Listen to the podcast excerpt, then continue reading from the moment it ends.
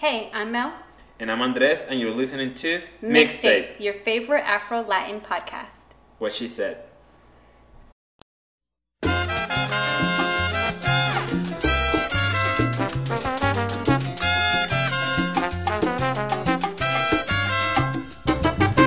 Pa bravo yo, yo que soy mulato oscuro, tengo la mente en mi sitio y estoy bueno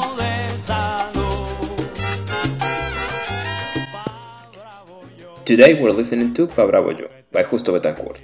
Justo is an Afro-Cuban singer born in 1940 in Matanzas, Cuba. Among the bands he was part of is the orchestra Borincuba, which he created in the 70s. The name Borincuba is a combination of two words, Borinquen, the Taino name of La Isla de Puerto Rico, and Cuba. The name of the band captured its combination of Cuban and Puerto Rican musicians. In Pa Justo talks with swagger and pride about his qualities as a highly skilled Afro-Cuban singer. He starts by saying, Pa Bravo Yo, yo que soy mulato oscuro, tengo la mente en mi sitio y estoy bueno de salud. You want brave, here I am, a dark-skinned mulatto with a clear mind and a good health. Justo then continues displaying his pride of carrying African blood. He sings, Pa Bravo Yo, yo que tengo sentimiento, tengo sangre de africano y canto con gran virtud. You want brave, here I am, a man with strong feelings, with African blood, who sings with great virtuosity. Pa Bravo is then a song about black excellence, Justo Betancourt's black Afro-Cuban excellence. Welcome to our first single. This is Mixtape.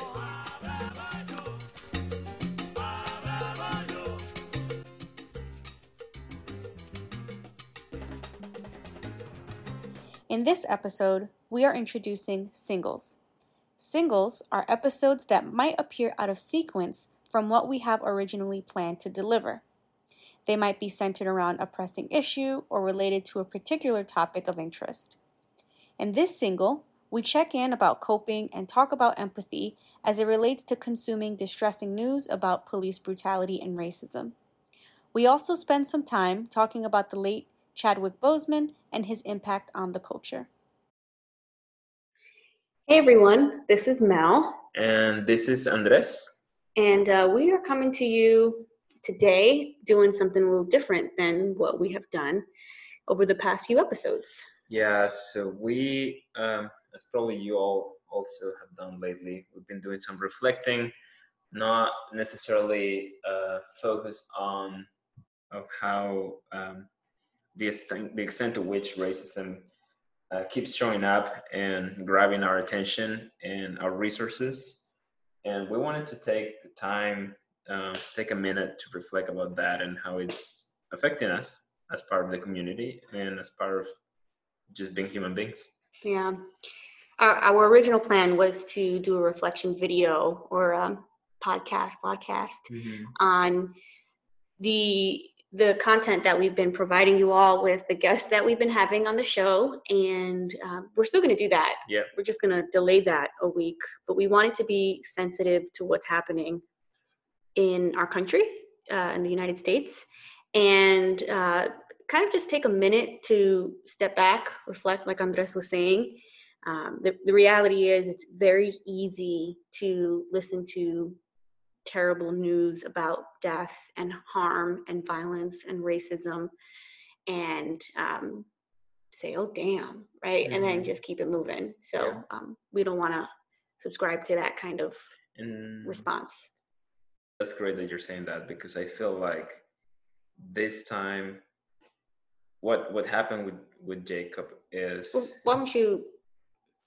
I, think we can assume that most people know what happened, but yeah yeah yeah of course kind of- of course. Uh, we, what what we're referring to is to the what I'm gonna call the attempted execution of uh, Jacob Blake, um, who was shot seven times in the back in front of his kids who were in the car. Mhm. Um, by a police officer. by a police That's officer. to. Yes. Um, so that's what we're referring to, and that's what uh, it's bringing us to this uh, sort of pause that we're doing uh, relative to what we had planned in in the podcast, and uh, and I don't know. From my point of view, this is uh, in the same level of gravity that um, or I, I, would put in the same level of gravity where I would put what happened with George Floyd and with uh, Breonna Taylor as well, and, mm-hmm. and, you know countless many more uh, black folks.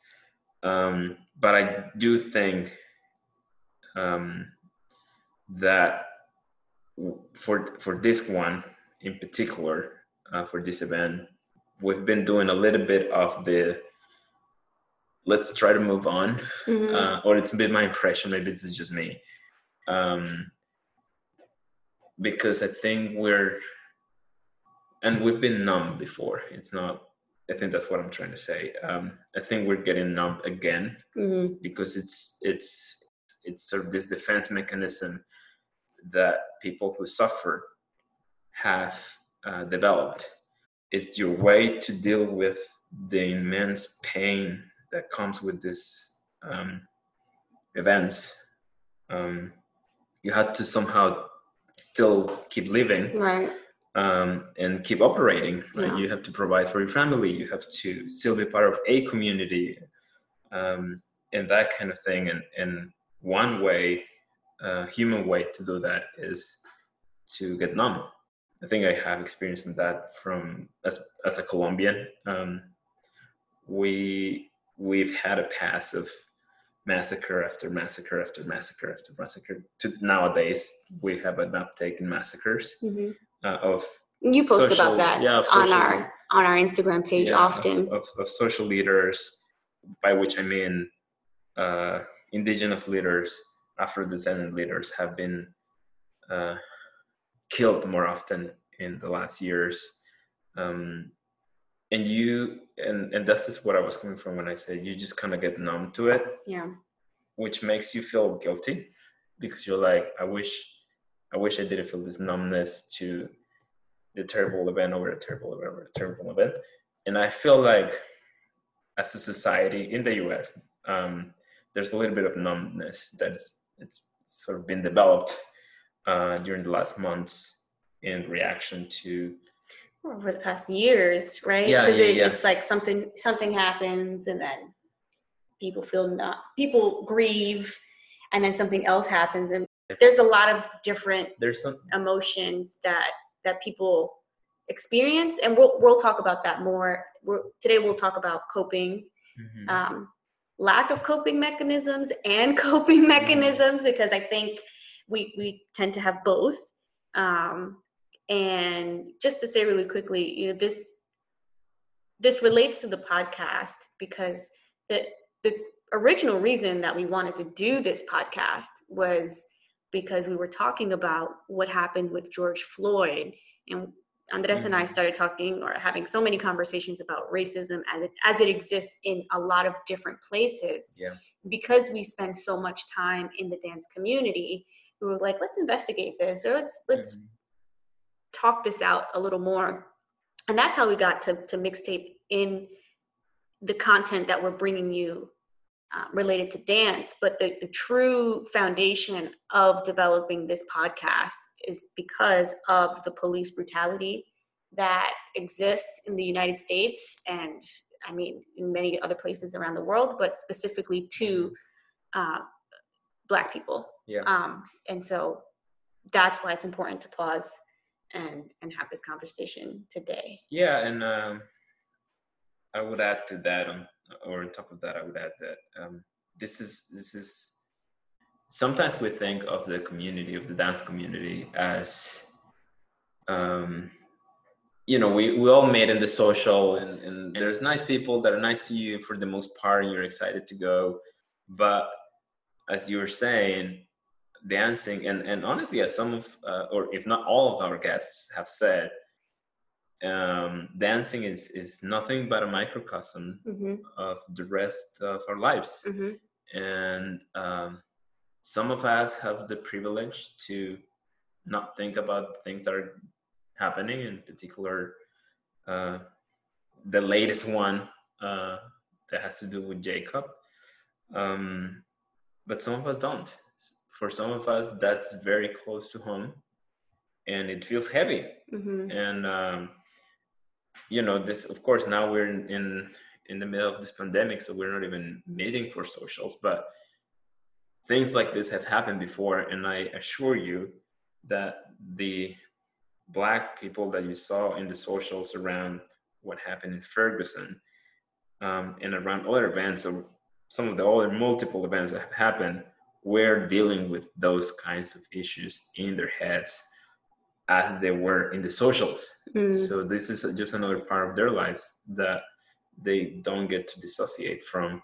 Uh, and that energy is brought into right. also it's it's it, and, and again the, the music itself that is played in these spaces carries that weight and, and that pain also the love and, and the strength but also carries that that weight yeah so I, what i hope for uh, what comes out of this conversation is that we can share some of like i said our, our coping mechanisms and um, just how we're responding to this and also for like you said those people who don't who have the pri- privilege to not have to enter into this grief because mm-hmm. that's very important yeah it, it, because if they're outside of it uh, because they're they may not be black or may not care that someone has gotten shot seven times in the back that's very in important. front of their children that's very important let me you know, interject you yeah. to, to ask you something um, because you said that and i think that's super relevant as to what does it what does it mean to be a human being mm.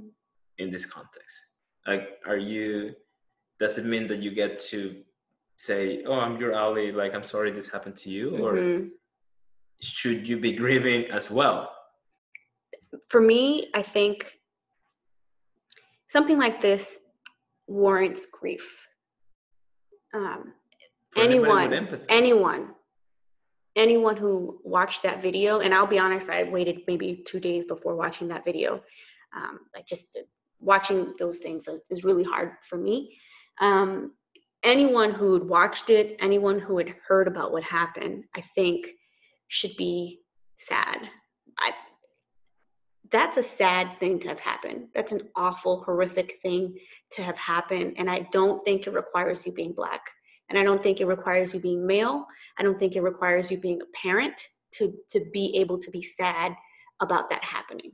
Exactly. And I think what the reason why I think what you're saying is very, very important, um, besides the point of, you know, moral philosophy and why seeing another fellow human being being murdered um, for no reason uh, should guarantee or paralyzed in this case yeah, you know he's paralyzed should now wearing your grief um, it's because it's a concept of empathy that you can translate to so many other in, in injustices that happen. Mm-hmm. Um, and if we are unable to practice that kind of human empathy in an event like this, in which somebody gets shot seven times in the back and gets paralyzed in front of their kids, I'm not sure when it is that we're going to practice that empathy. Mm-hmm. Like, what are we waiting for for our empathetic capital to be spent on?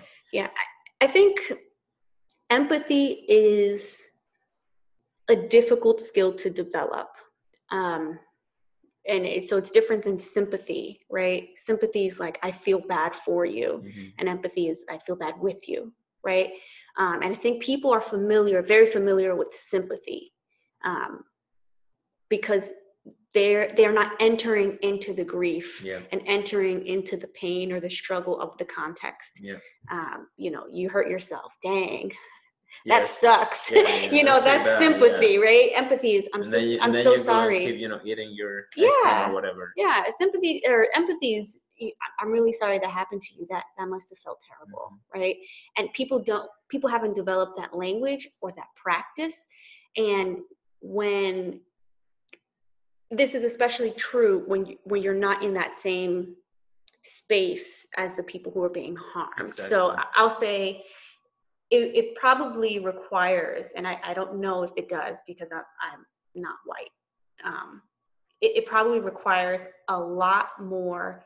It, it requires a lot of conscious effort for someone who is white to enter into that space empathetically because the language might not have been developed for the context and But they have- traditionally they've they've been trained but it's selective empathy.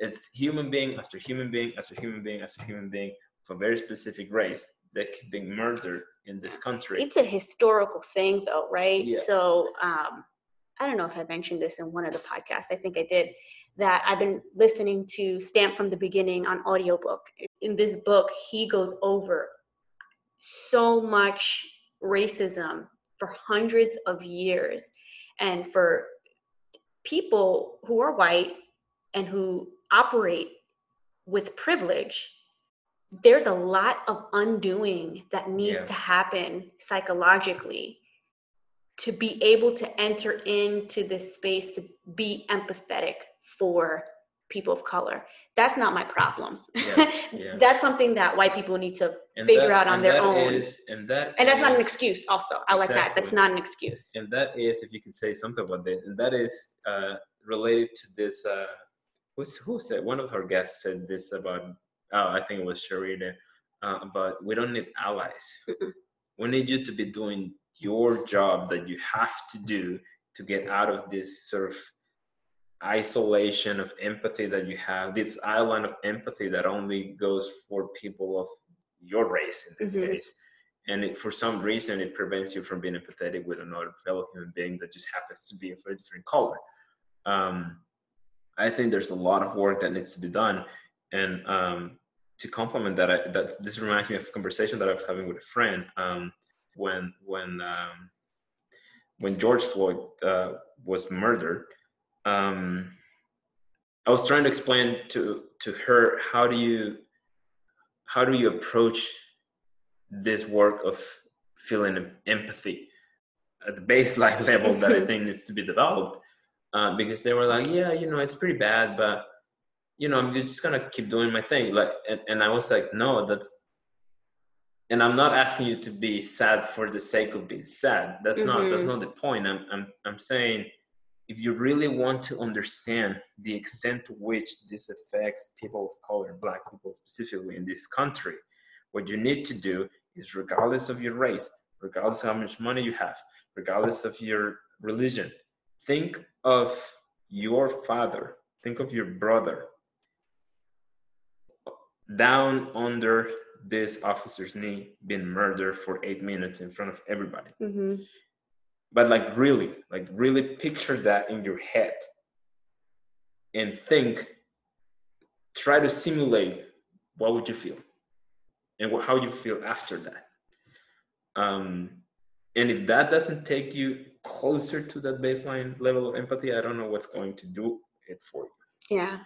And something, and we were talking about this yesterday, something that constantly comes up, right, is that people can't even enter into that space because now they want to develop a narrative about who the victim was. Yeah. the victim in this Yeah. context being Jacob Blake Mhm. or George Floyd. People want to develop a narrative of how bad this person was to have deserved death, to have Yeah. deserved pain. And that that bothers me so much. It, it and it bothers me because and I, I tweeted about this and I, I posted this and who knows maybe I'll post it again. It it bothers me because it's like a selective contextualization Mhm. of events. Yeah. So when um, when this happens, you know, people dig up their entire history, who they were, who their mother was, who their father was, um, what they've done, and does that does him being shot? Do we have to see him as a, having been a saint? No. Um, is it terrible that maybe he was involved in some things? Of course, it's terrible. Does that warrant violence and death? doesn't warrant No. execution it doesn't warrant execution it doesn't and so like people contextualize these situations but they don't contextualize poverty and they don't contextualize a wealth gap yeah and they don't contextualize education gap No, and the, and on top of that, they are so happy to uh, brag about the you know the the laws and and we are a country of law and order. But if there's an exec- an illegal execution, Mhm. I was like, oh well, you know. what law is that? yeah, what order You know, is he that? was dealing cigarettes. I was like, okay, we're gonna start killing people because they're dealing cigarettes. Uh, Mhm. you know, how are we gonna deal with the people having stealing land from the indigenous people, like Mhm. with this big company? So how are we gonna deal with the corrupt people? Like those, those, you know, that's that's a whole more damage Right. than selling a couple of cigarettes in the streets of New York. Like we need to put things into, and and, and by we need to, it's not us, mm-hmm. right? So that's not what we're. And and I'm not. we just can't sure- have co- selective contextualization we, we can't have that and what's missing from the context in the story that people try to develop about these people who are, are being harmed or who have been harmed or killed is racism Yeah. You know and i mean it's it feels like a very obvious part of the story Yeah, and I think what, something that's key in what you said is the word selective, Mhm. because this is not for a lot of people, and this is my view. For a lot of people, um, this is not. You know, we just happen to not get it. It's not that you're choosing when to apply the abilities of empathy that we all human beings, for the most part, have, unless Mhm. we're a sociopath or something but most of us are not sociopath So we choose very specifically who do we want to use that empathy with. And there's a huge gradient of race that goes through that selection, as you were mentioning, and it clearly has to do with racism. Yeah and it- it also requires a significant level of selflessness Yeah, So to enter into grief with someone or to enter into someone else's pain and suffering, it requires you to give some of yourself into that. Yep.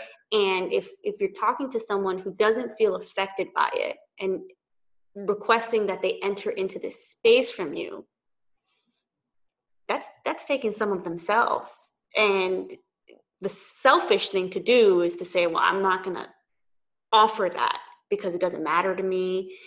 I don't feel like exerting that energy yeah, to enter into that space and it's a selfish act to, yeah, and, and withdraw that. obviously it's it's uh it's understandable that empathy cannot work ad infinitum. By which I mean, you cannot be empathetic with every single human being that exists in this planet. unless you're me I mean, no, uh, not I'm kidding. yeah, but like um, to be honest with ourselves, like there's a whole lot of terrible things that are happening right Mhm. now, and we all know about it. Like I know about the terrible things that are happening in Colombia. Am I am I doing as many things as I could be doing? No, I'm, I'm still trying to live my life, and Mhm. and I understand that we all are trying to live our lives to a certain degree of joy while we also some of us at least try to make some change or help make some change i think we need to do better in terms of exposing ourselves more to uh, what you were saying basically being selfless and and, and entering these spaces and be willing to donate some of that emotional energy that we have. Mhm. um and it, it, it's hard. You're, you're right. You can't not that you can't be empathetic about everything or maybe you just you can't.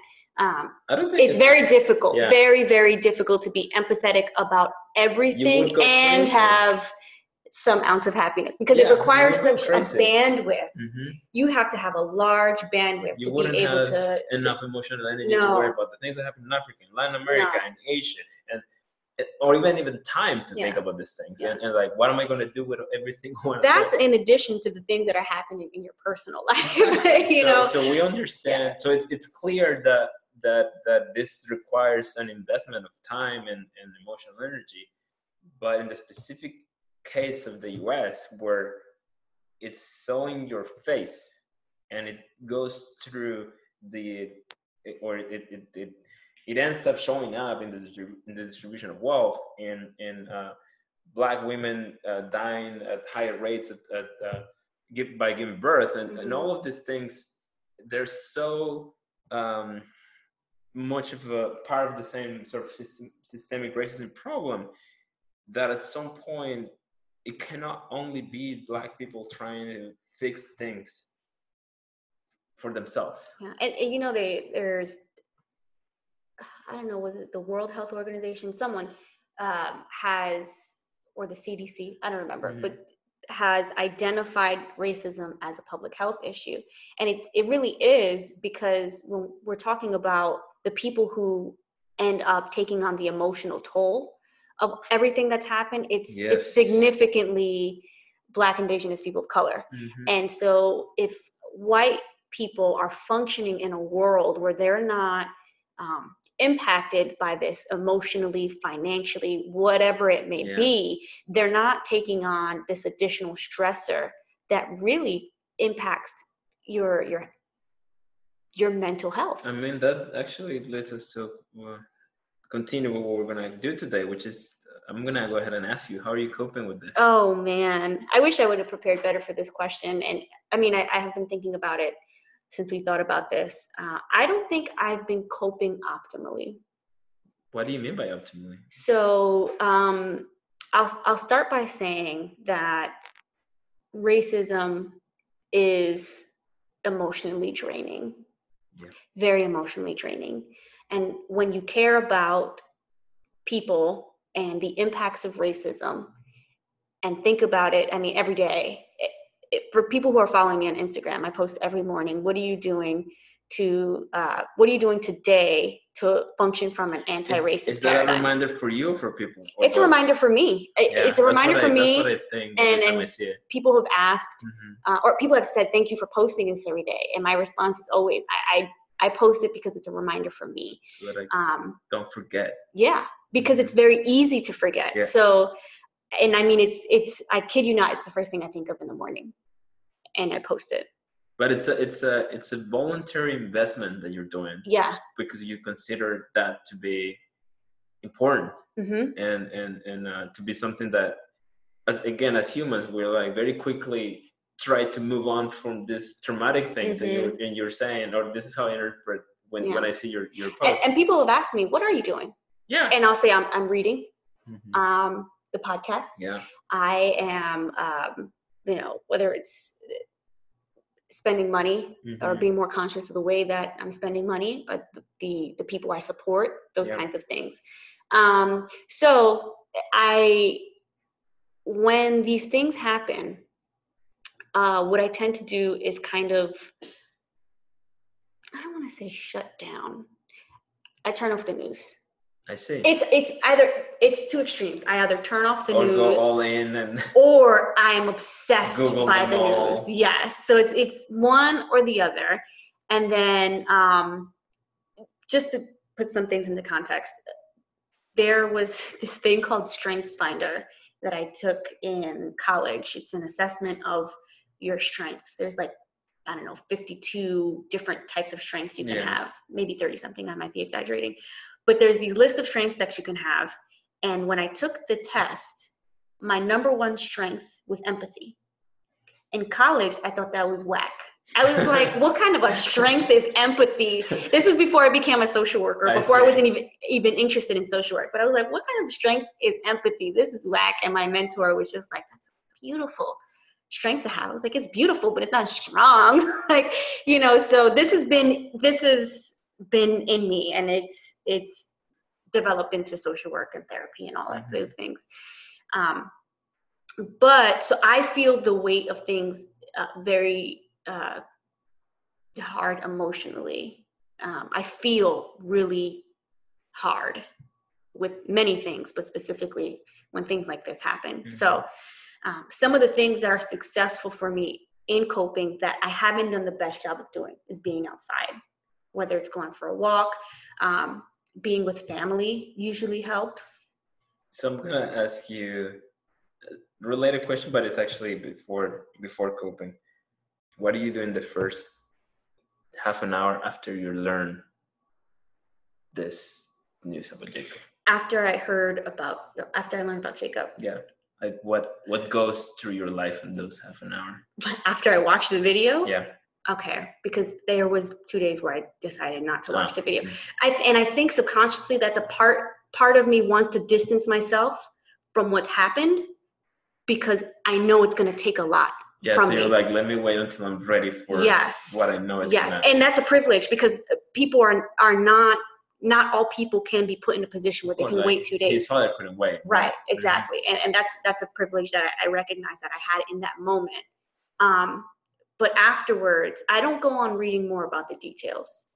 Um, I might be silent for a little while and think and think and think.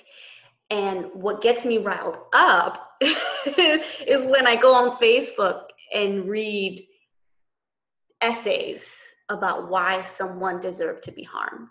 So it starts with this sadness and this heaviness, and then it develops into anger I see. and frustration. I see. So first sadness and then Mhm. anger. Mhm. Mine is the opposite. Mm, Mine is my immediate reaction is anger. Um, and this may have to do with your ability to feel empathy. Um, my I see this and I feel anger, like deep anger.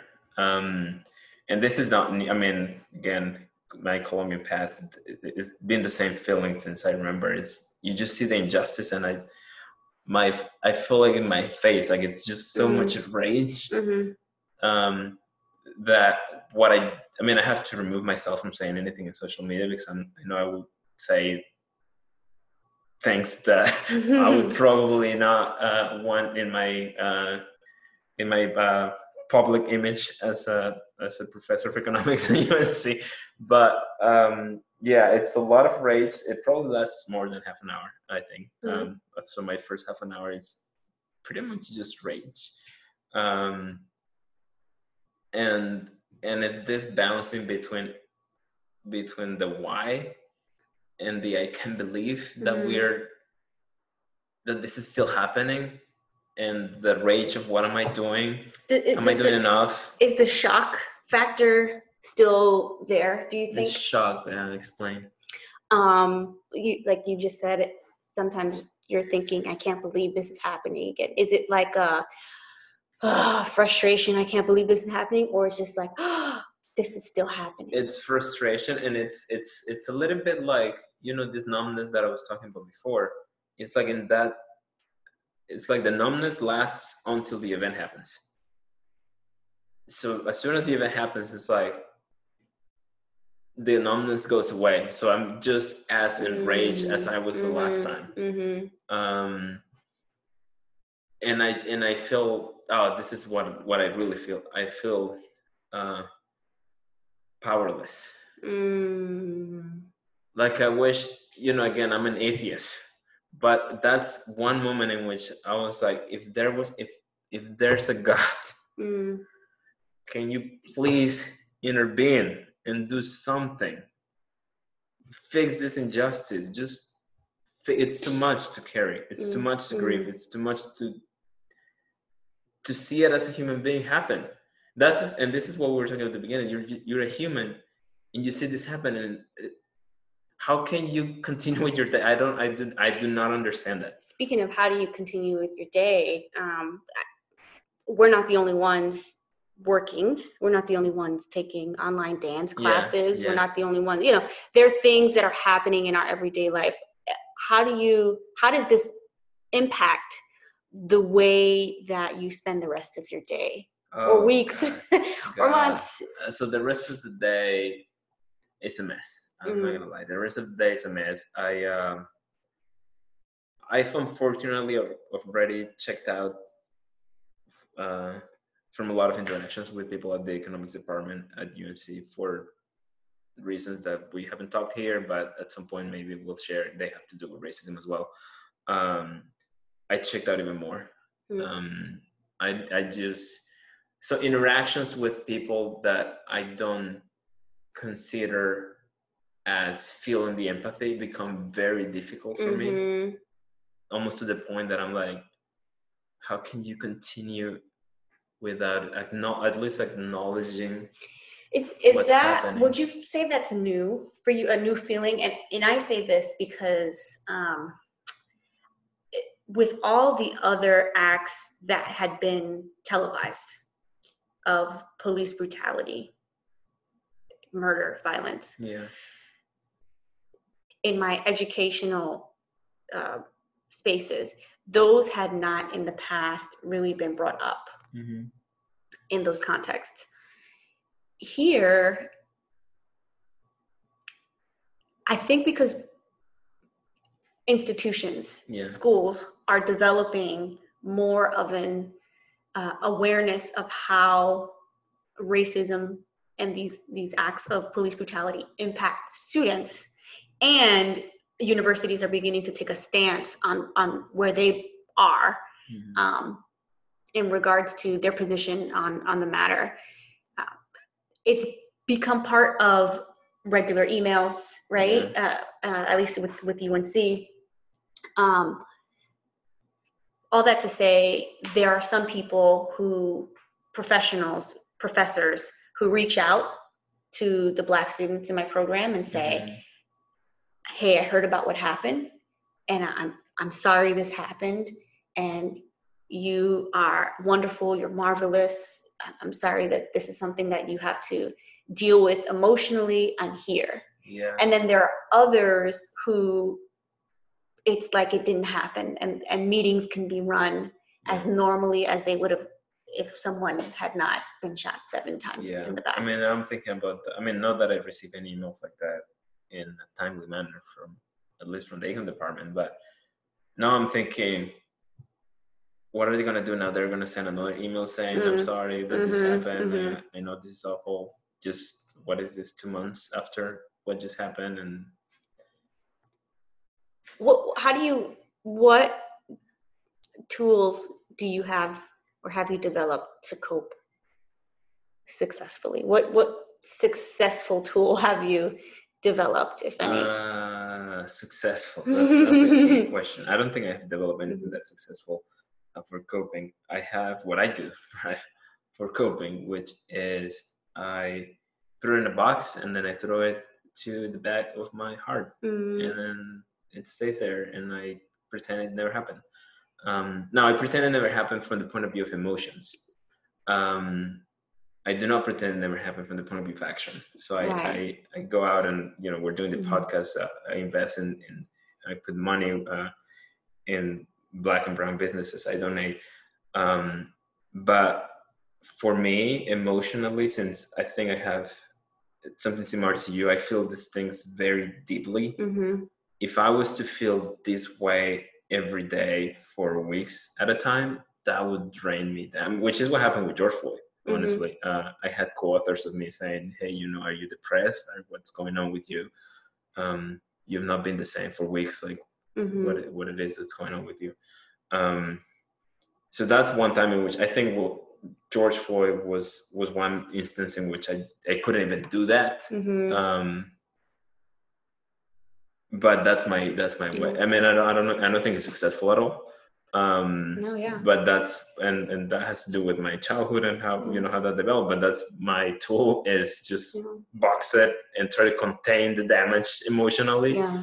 And there uh, I, I did see a article i think it was a ted article and it was taught it was specific to depression but i think this can be useful for any kind of like emotional experience that people have to a stressor um, or traumatic event like this right? Um, so the the ted article was how to if you know these emotions are going to come up specifically related to depression how do you put things in place to address it when it comes?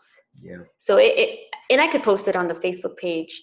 I think it could be useful it doesn't come from a anti-racist perspective. It comes from a, a strictly um, a depression Mhm. uh, perspective. But i think some of the things that were put in, into the article um, could be useful for but people. honestly as you were saying before um you know racism creates so many other issues and and weights on the back of, of black people in the us and, and around the world and one of those you know some a lot of them have to do with resources that you don't have the Mhm. access or you have the education or, or you can get into these places or those places or guess what? Wealth was built 300 years ago when when uh, our ancestors were slaves and when our ancestors were property yeah so not even able to access any yes, of that wealth and, at or all couldn't even vote couldn't even have a business because it would be burned like in tulsa so to have people nowadays have that idea of you know uh, latinos or, or or indigenous people or um, black people you know they're just lazy because they don't have wealth it's you know that's on them that's BS, it's right? not contextualized, right? all at the all. wealth that you have would be nothing without the people that you killed Mm-hmm. and worked to death hmm so that you could build wealth. That wealth is literally the ancestors of a lot of people made into money. That's what that is. Um, so I, I even lost track of what it is that we're talking about. That's right. That's right. But Uh, no, um, yeah, I, I think we need to spend a little more time, each of us, and probably everyone and anyone who is listening and anyone who doesn't listen. yeah, Generally, I think we all need to um, be able to identify when that kind of heavy emotion is beginning to come on eh, over and us how to and how to and i don't want to say kind of cope so that you don't have to feel the weight of it. I think it's perfectly fine to feel the weight of grief. I think and that's very however um it can't put us in a position where we are immovable and unable to take Yeah. action. And that takes so much awareness and practice and we're going to get it wrong all the time but as long as we're working towards understanding those those triggers of of i'm starting to feel hot i'm Yeah. starting to feel heavy i'm starting to feel really down when you identify those things and can um, name it and also um, use something to kind of help you re-regulate yourself Yeah. to to look at the issue with kind of a level mind and and um, and for people not grieving, um, and I would say for people that are not people of color not grieving, um, where you do you even know what happened? Mm. Why are you not grieving? This is a human being, uh, and this is a legitimate question that I have. Like, like what's is there anything wrong with you? Um, haven't you seen what happened? Um, because because this takes us back into that idea of um uh, you know those messages of you know you have to be try to be empathetic with your black and brown workers or classmates or coworkers because they're you know they're going through this very hard thing that just happened that is uh, you know the product of racism which happens every day. But you know be friendly to them. No don't be friendly. Do your Mhm. job. Be active. What are what are you your the thing that you post what are you doing today to combat those structures of racism in society Mhm. are you doing anything at all or are you Mhm. just being friendly to your Yeah. coworker because they're they're grieving um and and that's what you bring up like i think what people don't want is pity yeah and i say this all the time and, and um, i struggle with with pity mhm. I, I don't want pity I, I don't think people want you to feel badly for them. Mhm. Uh, people want you to feel badly with them. Um, pity is useless. It is. It's useless. If if if anything i think pity is just a tool for the people that feel the pity to feel better about themselves. Like i'm i'm doing Mm, something. mhm. i'm feeling pity for you so Mhm. now i can feel good. Like I, I was feeling a little bad but now that i feel pity for you i feel better. Yeah. Yeah and they don't actually do anything. Yeah it, it's um a way to rid themselves Yeah. of of the task Yeah. of Of feeling with you Exactly, feeling with you yeah. It's like oh It's useless. washing your hands. Uh, that's Yeah, how it feels to me keep Uh, your pity. which right? brings me to um, let's bring this back to or try to link it back to the podcast. Um, and we have to make a mental experiment here with y'all listeners and with you mel because of course we can go dancing um, yeah out and into socials but it's it's worth asking ourselves um, as people of color black people and even white people when when something terrible happens like this again it's it's, it's that has nothing to do with race a human being got almost murdered for nothing Mhm. uh, with seven shots in the back in front of their kids. This should you should feel some grief. I'm gonna go ahead and use the should word there. Um, what it is that we bring to the dance floor, um, and by what I mean is we have all these complex lives uh, outside of dance floor, and then we meet in this friendly place, and there's some nice music playing. Of course, if you if you speak Spanish and understand the songs, you will quickly realize that maybe it's not as happy as you thought. Um, so or even it- a matter of paying attention, yeah. right? Because the music is so rich. Oftentimes, you don't even pay attention to the words. Yeah, yeah, yeah, yeah. So, so what it is that we are bringing to these spaces? What What do you bring, Mel? When you when when you used to go out, When I used to go what out, What would you bring this now nowadays?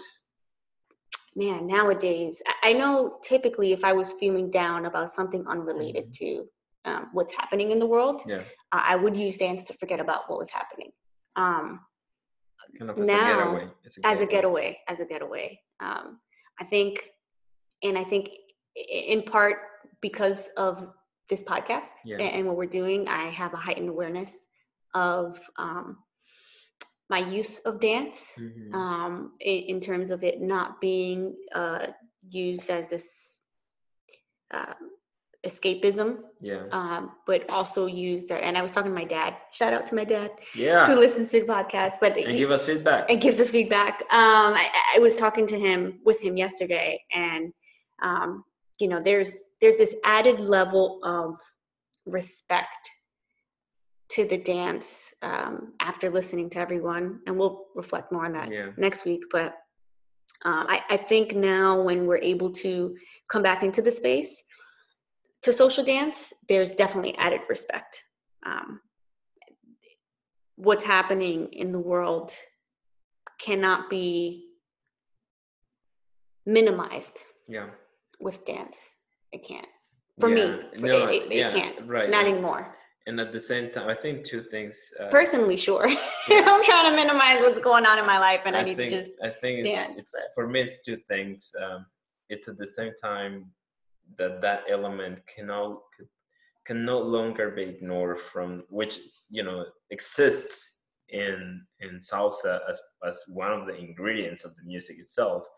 This idea of dealing with racism and dealing with oppression and all, all of that in the in the songs and some of them that are in the playlist that we put together, but also a statement of rebellion in terms of yes, there are a lot of horrible things are happening, and we're trying to do our best to combat them. And we're asking for people that are not as affected and have privilege to also do uh, their job. Um, a statement of rebellion in terms of we also get to feel joy. Mm, So we come to the socials. Yes, it's heavy, and the music itself is heavy sometimes uh, for those who uh, pay attention to it or can understand it.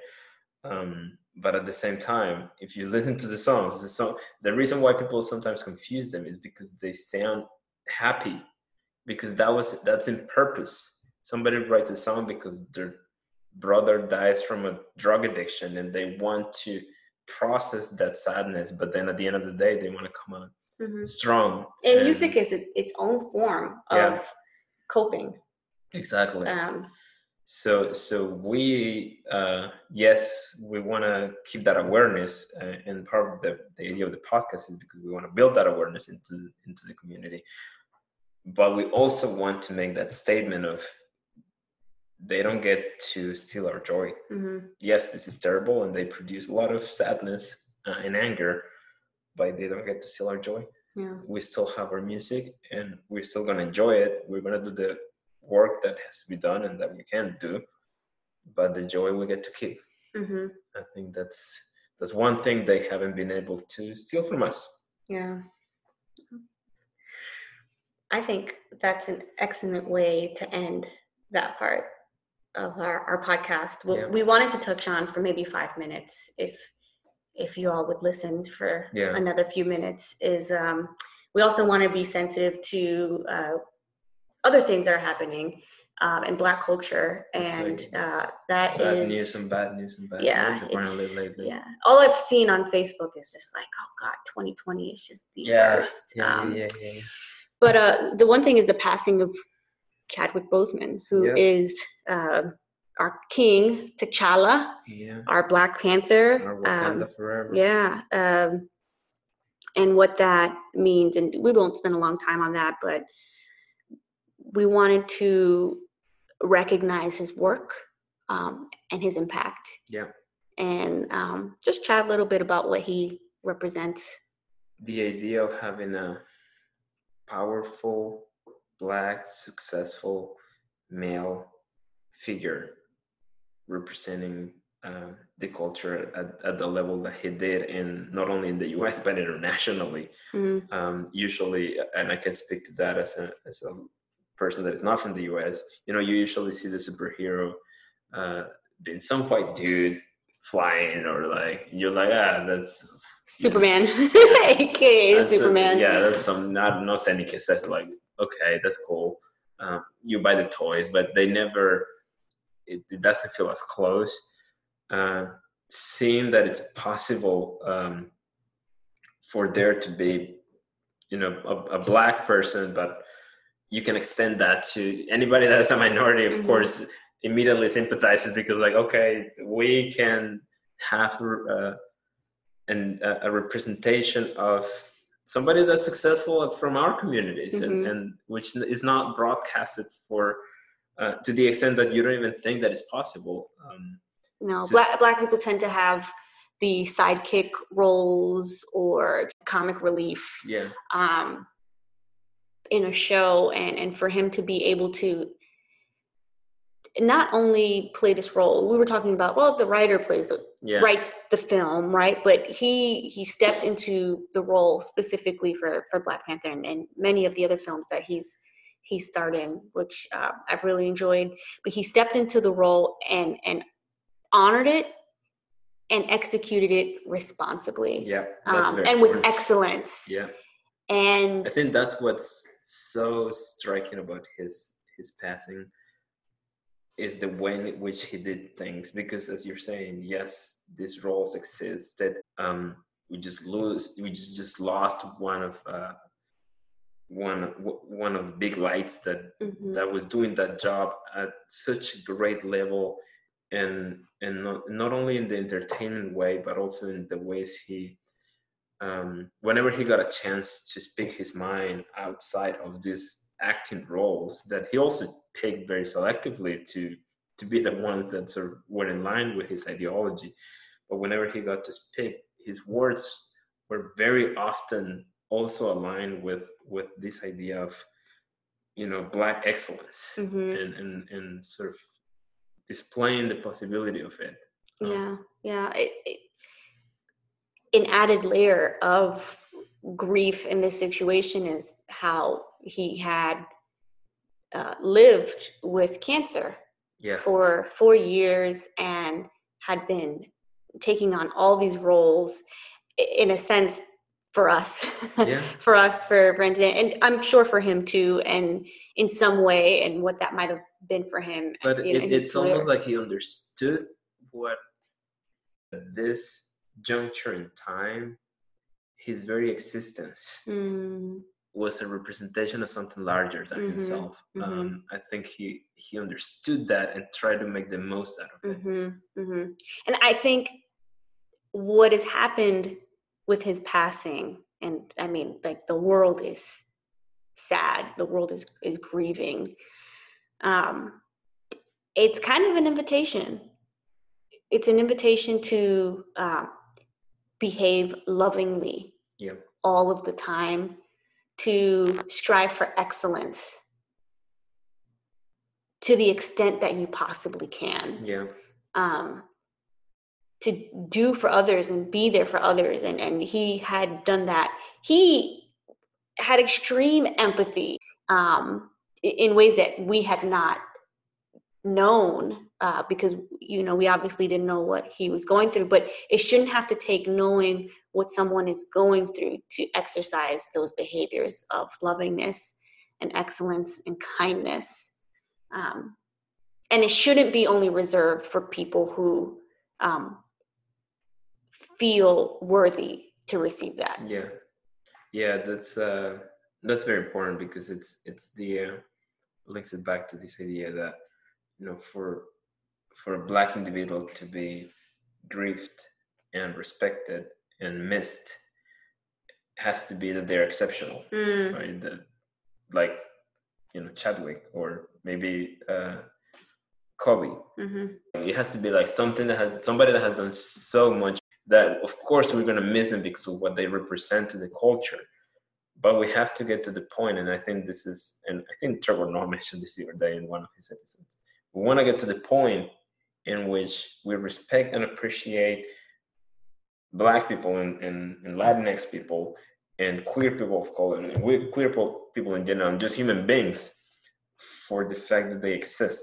And we mm-hmm. don't have to expect from a certain population that for us to appreciate them and to value their lives they have to have gone through so much Hell. Yeah hell and succeed and coming out of succeed. Yeah, for us to you know be able to gone like through hell. Cox, like oh, okay now we now we care Yes. about transgender women because she made it Right. Go go through hell, overcome hell, and not complain about it yeah in order to respect somebody. yeah we need to get to the point in which it's uneventful to be black it's uneventful to be latinx it's yes of course it's your culture and to that point it, it is eventful for you but it, it shouldn't be eventful in the sense of you know This exceptionalism, like yeah yeah on it should be like being just a human Yeah, if you're yeah. exceptional because you know you got uh what you got from from birth or or you're great or whatever yeah that's great but it shouldn't take all of this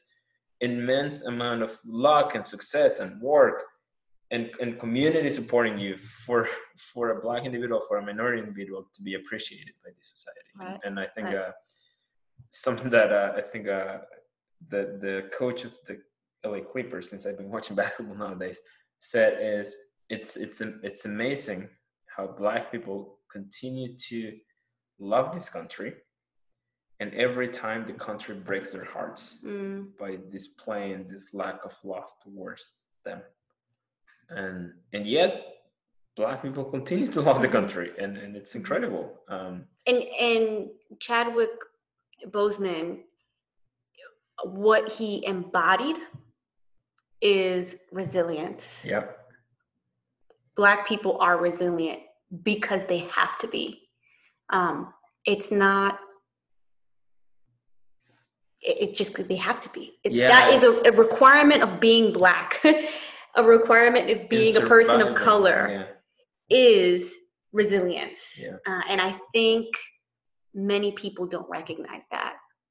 Yeah, and it shouldn't have to be, which is Right. my. Mm. We shouldn't have to be the ones that are resilient and like strong and like the, the thing with the strong black women, the same. It, it, that shouldn't be the necessity Mhm. uh, because, as you're saying, those are traits that it's not like they were, you know, we're all minorities. We're born with these traits. No, like You we learn have to be, right, because yeah. there's no way out of that. That's the only way to Exactly. survive. We have to get to the point where Yeah. we don't have to be born with, or we don't have to be uh, taught that we have. We need to be so strong to, you know, succeed, uh, have success regardless of all these terrible things that happen. in the world. No, we should be able to, like a white person, have success because you know we went to school and that was enough, Mhm, and and maybe we got a job and it was great, and we have a family, and guess what? This is the- you know we're just not jerks and. Take care of the environment, but that's all that it takes to be a, a nice human being. It doesn't have to. It shouldn't have to take so. there isn't this added level of survival and Yes. situational awareness and resilience and living up to expectations of Yeah. people and all of those added stressors that I mean Wouldn't we experience every day and it it's heavy. we should exactly we shouldn't we shouldn't need to be exceptional to be able to Yeah.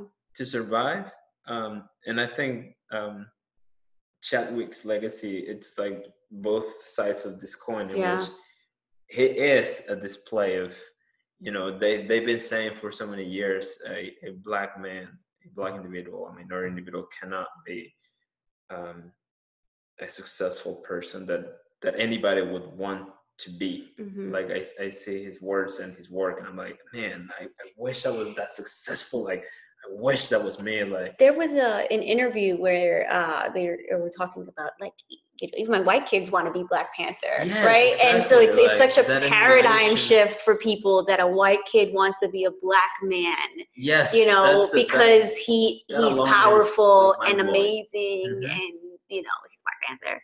Um, so- and that's that should be normal. That, that, that should be normal. that you can inspire and be inspired by another human being that is a display of effort and success and and just being a nice human being and humanism.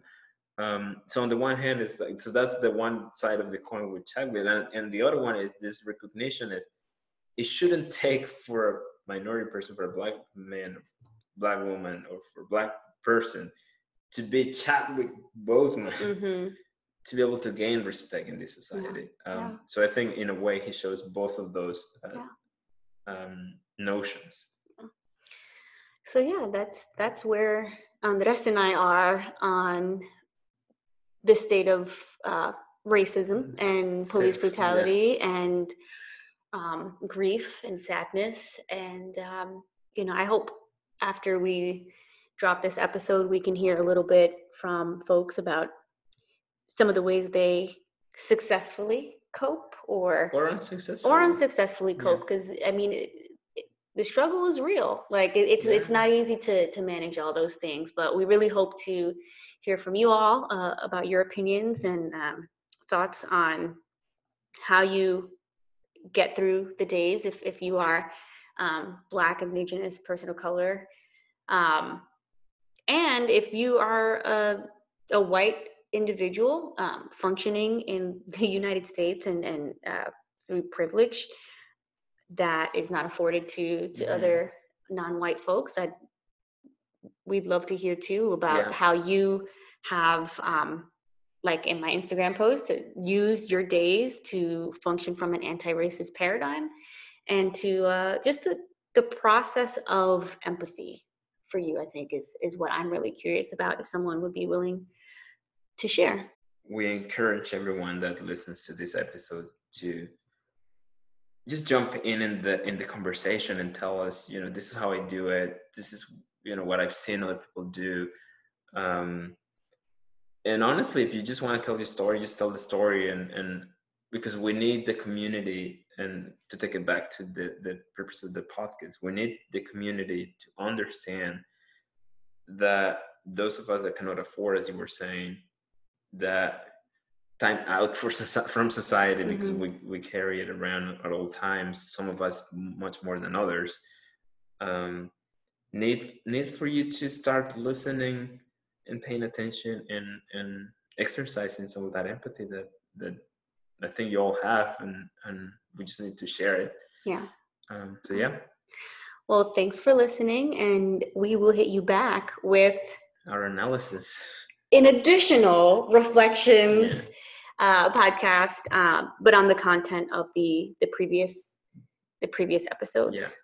I hope you all, um, you know, at least can sympathize with with what we had to say today, or or at least it led you to think critically about Yeah. this. If you're um, thinking more, I think we've we've done our job. ach- achieve some, Yes. yeah. Yes. So thank you for listening. Uh, yeah, interact with us on our platforms, Instagram, Facebook. You know, hit us up on on, on the on the messages. Tell us how you're coping, what you're doing these days with all these things that have been happening. Yeah. Peace. Thanks for listening. Stay tuned for our reflection track next week. This is Mixtape. No te equivoques.